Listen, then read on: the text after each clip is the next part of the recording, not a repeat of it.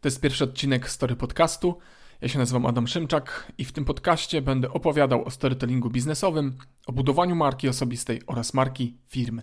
Jeżeli interesuje Cię wzrost Twojej wartości na rynku pracy oraz wzrost wartości Twojej firmy na tle konkurencji, to ten podcast jest właśnie dla Ciebie. Zapraszam bardzo serdecznie. Dżingiel, jedziemy.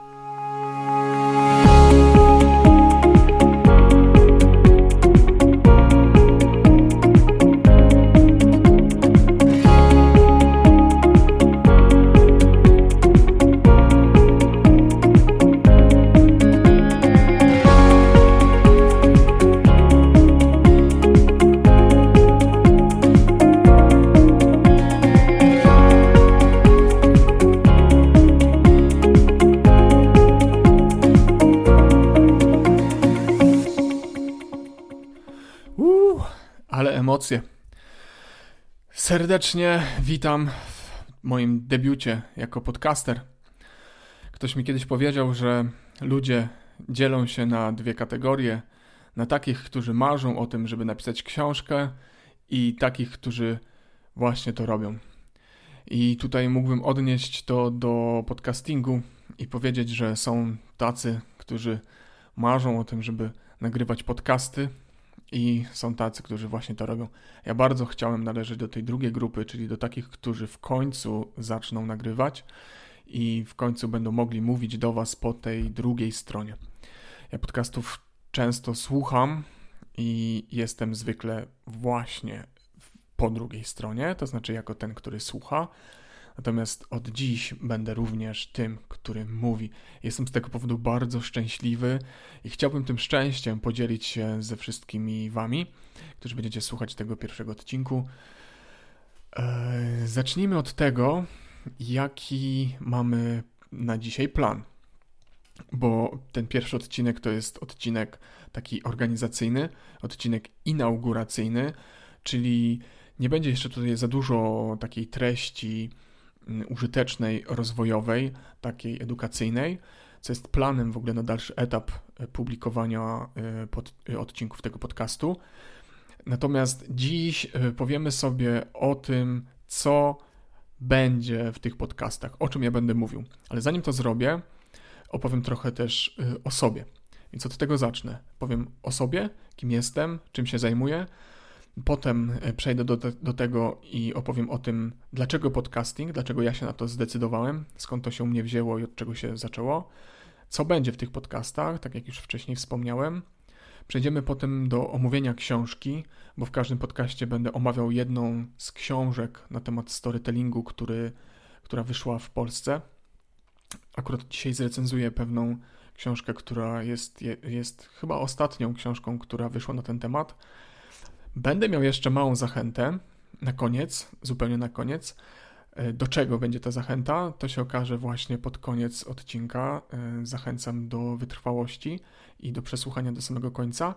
Jeśli wystarczy czasu e, na końcu, bo nie wiem, czy mm, nie chciałbym właściwie, żeby podcast był za długi.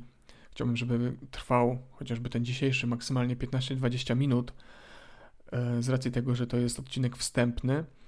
Jeżeli przedłuży się, to myślę, że nie dłużej niż do 25 czy 30 minut, ale jeśli wystarczy czasu i zmieszczę się z całym przygotowanym dzisiaj planem e, w czasie, to będę miał jeszcze na koniec pytanie, to znaczy moją odpowiedź na pytanie dotyczącą storytellingu.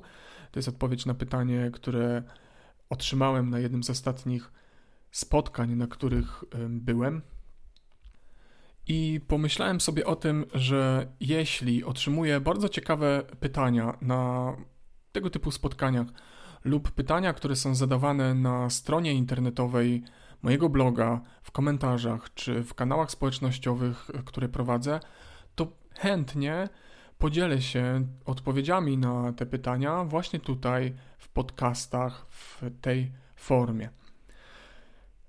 Zanim przejdę jeszcze dalej, bardzo chciałbym przeprosić za jakieś niedociągnięcia, za jakieś błędy językowe i pomyłki. Jedno już chyba dzisiaj y, zrobiłem y, wcześniej, bo pomyliłem y, odmianę słowa odcinek, odcinku, odcink, w odcinkach, w odcink i tak dalej.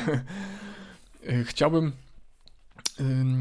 bo to jest mój debiut, ja nagrywam tutaj na setkę, nie chcę robić żadnych dubli, nie chcę tych odcinków nagrywać ponownie i z racji tego, że mam jeszcze małe doświadczenie w nagrywaniu, na pewno, ale to na pewno będą pojawić się jakieś błędy, potknięcia, pomyłki językowe, mm, troszkę pewnie zdenerwowania mi się tutaj jeszcze udzieli.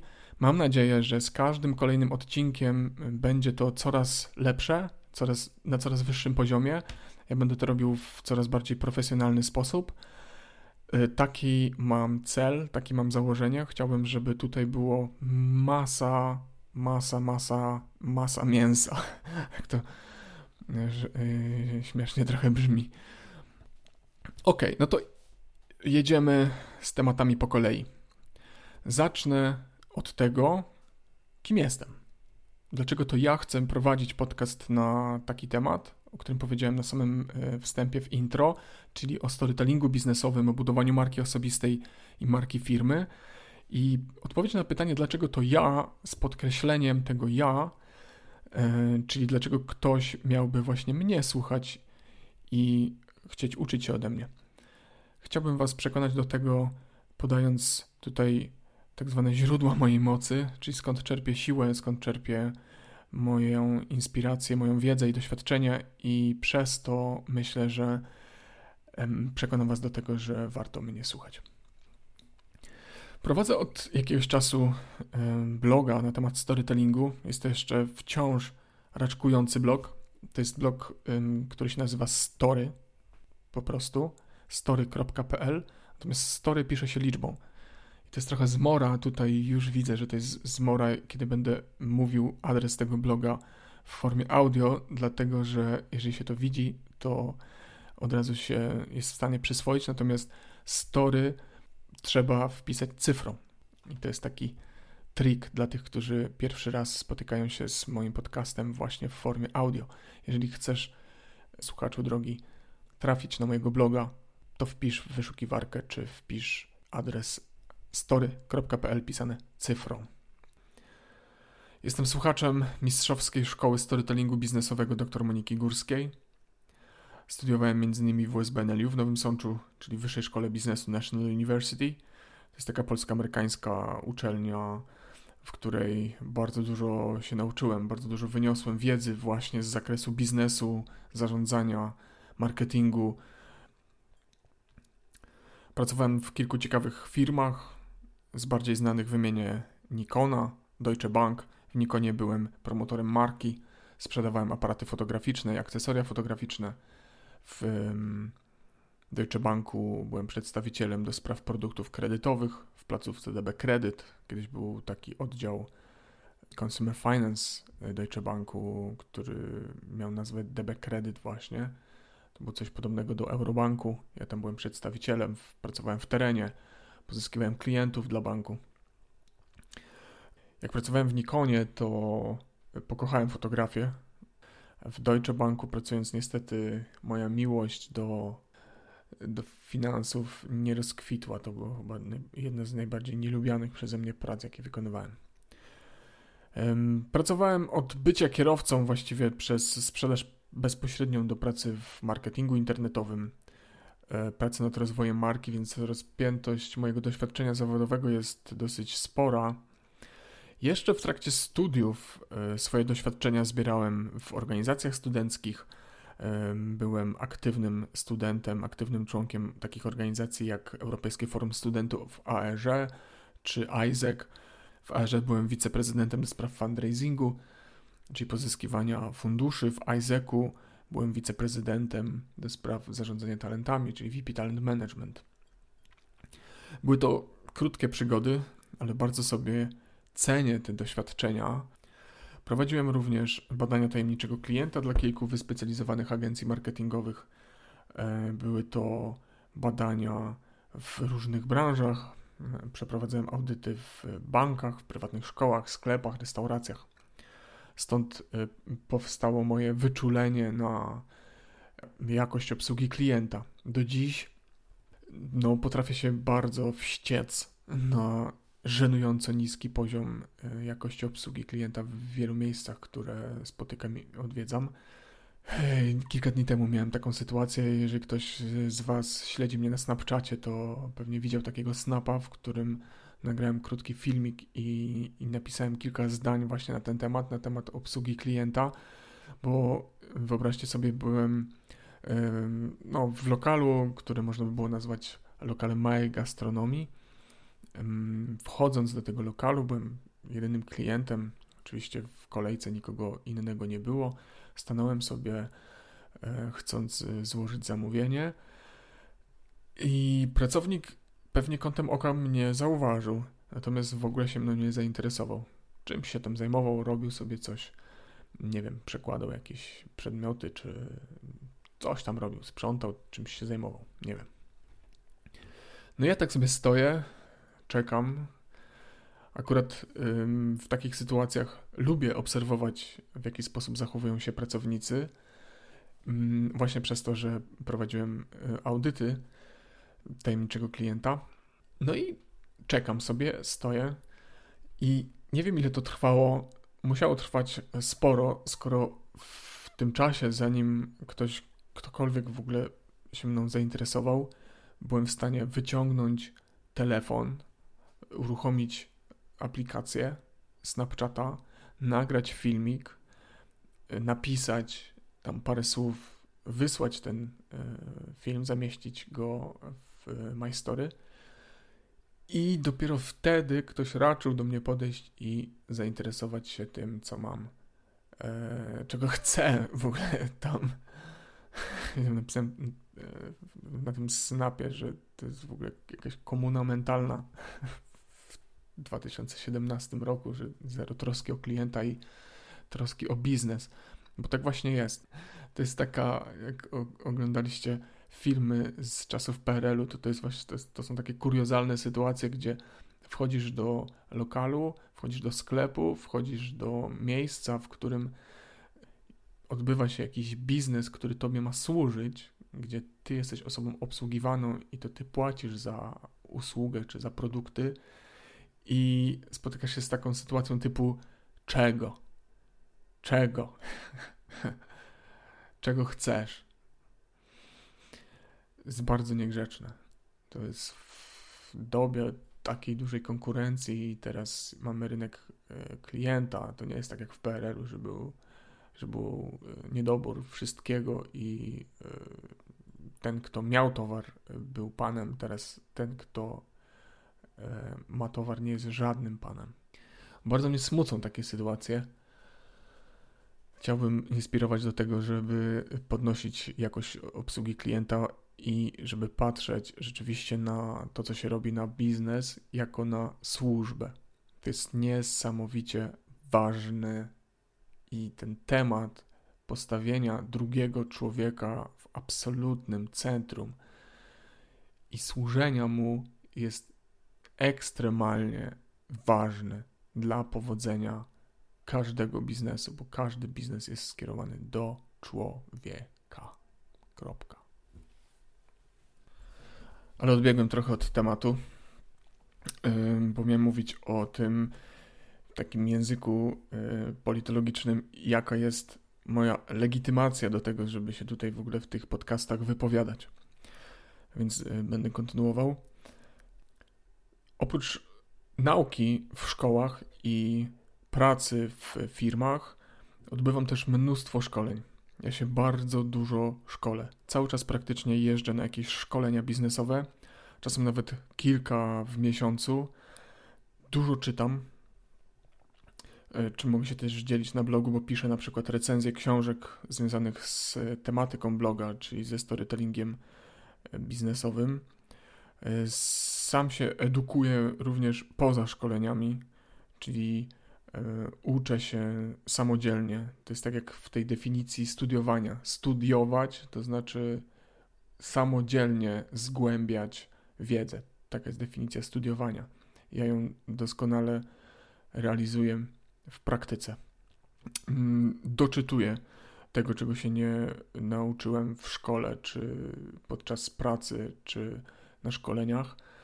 e, poszukuję aktywnie wiedzy, ale też dużo piszę, czy nie jestem takim, e, nie jestem takim biernym biorcą wiedzy, ale też, e, czyli nie tylko słucham, nie tylko uczę się od innych, ale też sam zacząłem też pisać i to nie jest tylko pisanie, które jest na blogu, bo to, co widać na blogu, to jest jeszcze mało. Ja dużo piszę do tak zwanej szuflady. Mam tam potwieranych dużo różnych e, projektów.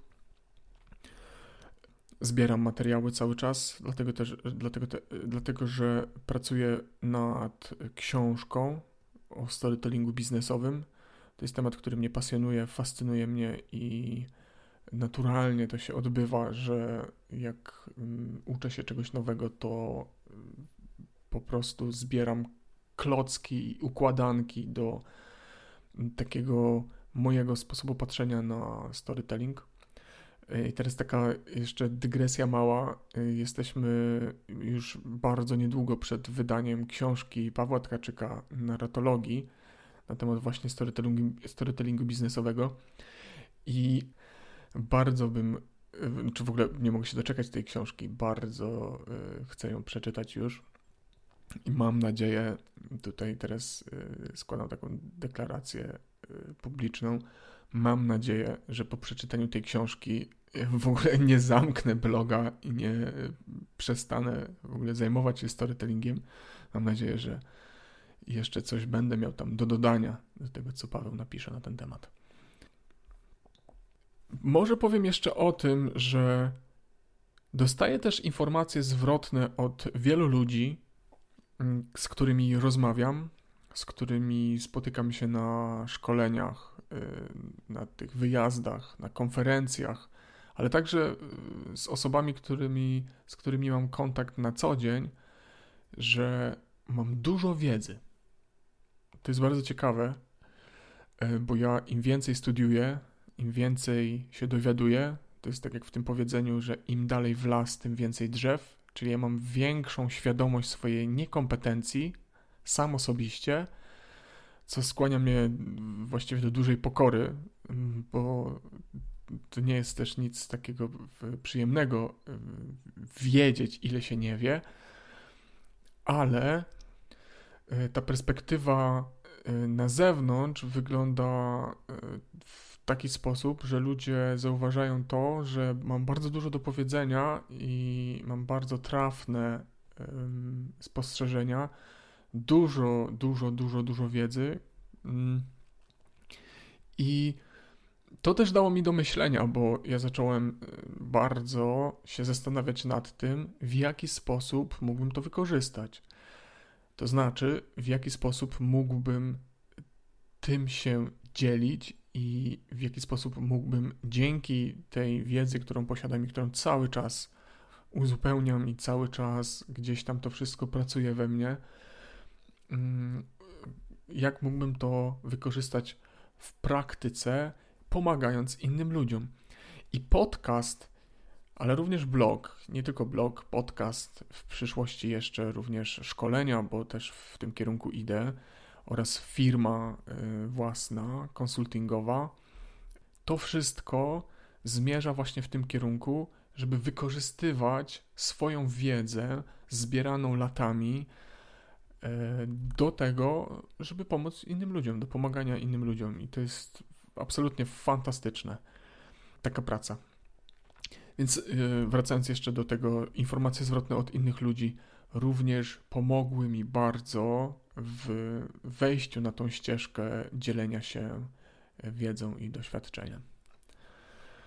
Oczywiście wszystkie rzeczy, o których będę mówił gdzieś tam, ja również zaczynam przerabiać w praktyce, także mam nadzieję, że będę się dzielił tak, taką swoją osobistą historią. Nie tylko to będzie wiedza taka zebrana y, gdzieś tam z zewnętrznych źródeł, ale mam nadzieję dzielić się w trakcie E, rozwoju bloga i podcastu oraz mojej firmy właśnie tym doświadczeniem takim praktycznym z własnych case'ów, które będę na pewno opisywał na blogu i omawiał w podcaście i na pewno będę też zapraszał gości. Ok, to zamknijmy może ten, ten etap. Przejdźmy do punktu pod tytułem Dlaczego podcasting? Przygotowałem dla Was kilka takich kluczowych argumentów, takich killer argumentów, które mnie osobiście bardzo przekonują i skłaniają do tego, żeby podcastami się zajmować i zacząć je nagrywać, co też w tym momencie robię.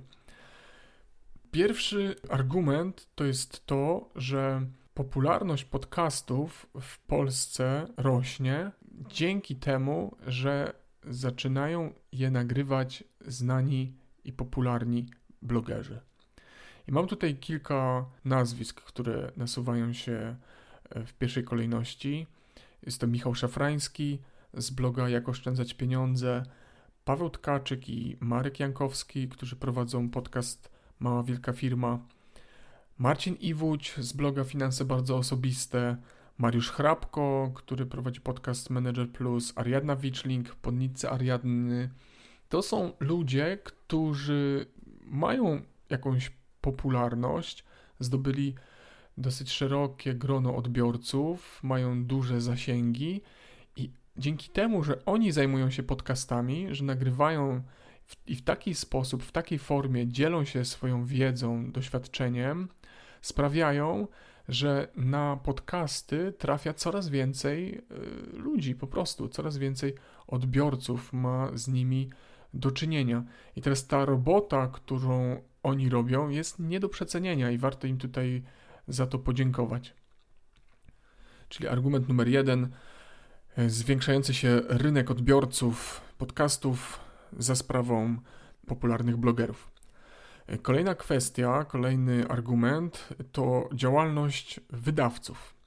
Tutaj już nie blogerów, czyli autorów, twórców treści, ale wydawców, takich jak no, tradycyjnych po prostu książek, takich jak na przykład OnePress, należący do grupy Helion, czy Marcin Osman, który wydaje mm, książki w swojej firmie. I to są, to są tylko przykłady. Oczywiście tych wydawców jest więcej, ale na przykład y, tych dwóch wydawców wydało książki Garego Wajnerczaka. I a dlaczego o tym mówię? Dlaczego na to zwracam uwagę? Dlatego, że na przykład Gary Vaynerchuk jako poczytny autor książek biznesowych i autor, który jest bardzo uznany i szanowany, jeśli chodzi o przekazywanie wiedzy biznesowej, to jest człowiek, który nagrywa podcasty. Również, oprócz tego, że pisze, oprócz tego, że ma własną firmę, oprócz tego, że jest mówcą motywacyjnym i tak dalej, i tak wiele, wiele rzeczy robi to również nagrywa podcasty. I teraz, jeżeli odbiorca książek biznesowych wydanych właśnie przez tych tradycyjnych wydawców książek e, trafi, będzie chciał poszukiwać więcej na temat autora, który e, wydał książkę i, i, i którą książkę przeczytał w tradycyjnej formie, trafi prędzej czy później na podcast. I to jest kolejna ścieżka dotarcia do e, tej formy wiedzy. Więc to jest punkt numer dwa, czyli działalność tradycyjnych wydawców. Mamy również taką sytuację, w której w każdej internetowej księgarni obok książek tradycyjnych i książek cyfrowych, czyli e-booków, znajdziemy w dużej, już dużej ofercie audiobooki. I to nie jest przypadkowa sytuacja, dlatego że osoby, które czytają książki biznesowe, to są osoby, które są bardzo zajęte, które są zapracowane oraz takie, które dużo podróżują. I dla nich forma audiobookowa jest formą, która jest bardziej przystępna, taka, która pozwala im zaoszczędzić czas i przyswoić większą ilość wartościowej treści. I teraz sytuacja jest taka, że te osoby, które poszukują książek tradycyjnych biznesowych, trafiając na audiobooki, y, mają szansę na to, żeby podjąć decyzję o zakupie audiobooka. I teraz, jeżeli ktoś obcuje z formą audio, czyli słucha audiobooków, taka osoba jest już, można tak powiedzieć, ocieplona, czyli taka osoba chętniej sięgnie po podcast niż ktoś, kto w ogóle na co dzień nie słucha treści użytecznych, rozwojowych, edukacyjnych w formie audio. Kolejny argument to jest praca porównywalna do pracy, którą wykonują e, na rzecz podcastów znani blogerzy. To jest działalność firm, które sprzedają produkty elektroniczne, produkty audio i mam tutaj na myśli takie firmy jak polski startup Audioteka, jak Storytel, który niedawno wszedł do Polski. To jest dostawca streamingu książek czytanych w formie abonamentowej, czy chociażby takie aplikacje, które są już obecne na rynku od dłuższego czasu, typu Spotify, Apple Music, Deezer czy Tidal. Działalność firm, które dostarczają takie produkty jak Audioteka czy Storytel jest nie do przecenienia, dlatego że te firmy zdobywają klientów, których uczą konsumowania treści audio, a stąd jest już bardzo bliska droga do podcastów, więc warto również im za to podziękować. Kolejna sprawa, która ułatwia podcastom zdobycie y, zwolenników, to tak zwany healthy lifestyle, czyli taki zdrowy tryb życia, tryb aktywny. Wiele osób regularnie biega. Mam wśród znajomych y, dużo takich osób, które dosyć niedawno nawet y, zaczęły biegać. I teraz te osoby, które spędzają aktywnie czas na siłowni czy w trakcie biegu, można przekonać do tego, żeby zaczęły słuchać podcastów. I tak jak mówi się w przypadku podcastów, że człowiek, który słucha podcastów i na przykład biega, żyje dwa razy, tak bardzo łatwo można w trakcie biegania czy w trakcie ćwiczeń na siłowni, słuchając podcastów, edukować się, uczyć, uczyć się biznesu po prostu. Więc to jest kolejny argument przemawiający za tym, żeby wybierać podcasty i żeby w ogóle podcastami się zainteresować i żeby podcasty na przykład robić. Kolejna kwestia to ewoluowanie rynków pracy w kierunku cyfrowego nomadyzmu, zwiększającej się popularności takich form pracy jak e, bycie freelancerem, też e, rozwijająca się blogosfera czy vlogosfera, gdzie te osoby, które zaczynają zarabiać na życie na swoich pasjach, one są bardziej elastyczne niż pracownicy pozostający na etatach. I dlaczego to jest e, takie istotne? Bo tutaj jest taka analogia do osób, które prowadzą aktywny tryb życia. Bo te osoby, które dużo ćwiczą, które biegają, chodzą na siłownię czy uprawiają jakieś różne inne formy aktywności fizycznej, one się często przemieszczają. I w trakcie biegania, czy w trakcie dojazdów, czy powrotów e, z siłowni, dla przykładu, te osoby mogą słuchać podcastów i mogą wykorzystać ten czas nie dość, że dla swojego zdrowia aktywnie, to jeszcze dla podniesienia swojej wartości, dla e, nauczenia się czegoś w formie podcastów tutaj. I analogicznie te osoby, które e, pracują jako freelancerzy, pracują w takich przestrzeniach coworkingowych w Polsce, ale i na świecie, one często podróżują. I praca osób, które są zatrudnione w takich elastycznych formach sprzyja spędzaniu czasu w podróży, tak jak już wcześniej wspomniałem, aktywnie i ten czas można bardzo fajnie wykorzystać słuchając podcastów. I jeśli rynki pracy będą ewoluować w takim kierunku, to również będzie się poszerzało grono potencjalnych odbiorców podcastów. Co dalej? Ostatnio nie wiem czy wiecie, ale Facebook wprowadził testy live audio. Live audio na Facebooku pozwoli dotrzeć z treściami audio do szerokiego grona odbiorców. A jeżeli coś jest na Facebooku, to jest duża szansa, że stanie się bardziej popularne. I być może niedługo już będziemy mogli słuchać radia bezpośrednio z Facebooka i rozgłośnie radiowe będą nadawać swoje audycje w streamie facebookowym. Może to być bardzo ciekawe zjawisko, będę się temu przyglądał. Zobaczymy w jakim kierunku będzie się to rozwijać i czy się przyjmie. Następna sprawa, i to jest w ogóle killer argument, to jest rozwój rynku IoT, czyli Internet of Things, czyli mówiąc inaczej, e, rzeczy podłączonych do internetu. I to już się dzieje, bo w samochodach najnowszych są już montowane radia internetowe z bezpośrednim dostępem do internetu, więc nie musimy mieć ze sobą żadnych zewnętrznych urządzeń, z których możemy słuchać treści audio. I w takich radiach internetowych będzie łatwość dostępu do podcastów. I jeżdżąc najnowszymi markami samochodów, będziemy w stanie słuchać naszych ulubionych podcastów wprost z odtwarzacza zamontowanego w y, samochodzie. I to jest coś takiego, że jak się przekona ludzi do tego, żeby wybierali od czasu do czasu, chociażby od czasu do czasu, bo nie mówię, żeby zawsze, ale od czasu do czasu, żeby włączyli sobie zamiast muzyki w radio podcast i dzięki temu się czegoś jeszcze nauczą, czegoś ciekawego o świecie dowiedzą, no to tutaj mamy duży, duży obszar do zagospodarowania. Naprawdę.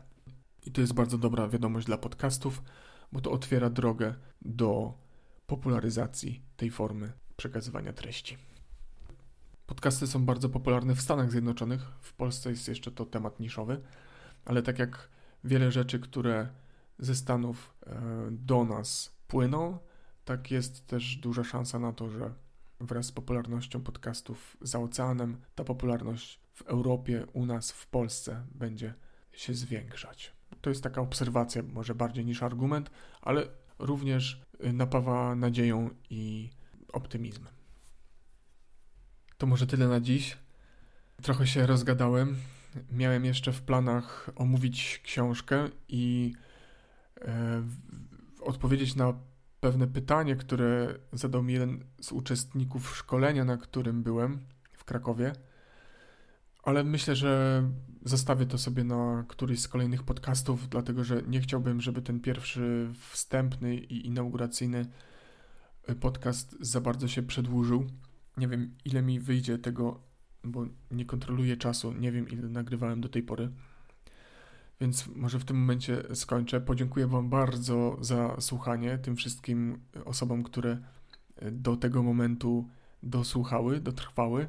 Mam nadzieję, że nikogo nie zanudziłem.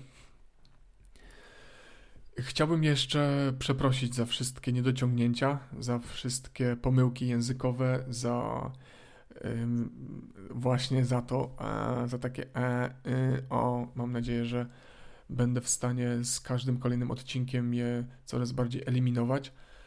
Mam taki plan, taki cel na to, żeby te podcasty były coraz bardziej wartościowe, żeby one były coraz bardziej profesjonalne, żeby były coraz bardziej dopasowane do Waszych oczekiwań, do Waszych potrzeb. Chciałbym, żeby to się rozwijało. Mam nadzieję, że uda mi się prowadzić te audycje w sposób interesujący dla Was i będziecie chcieli ich coraz częściej słuchać.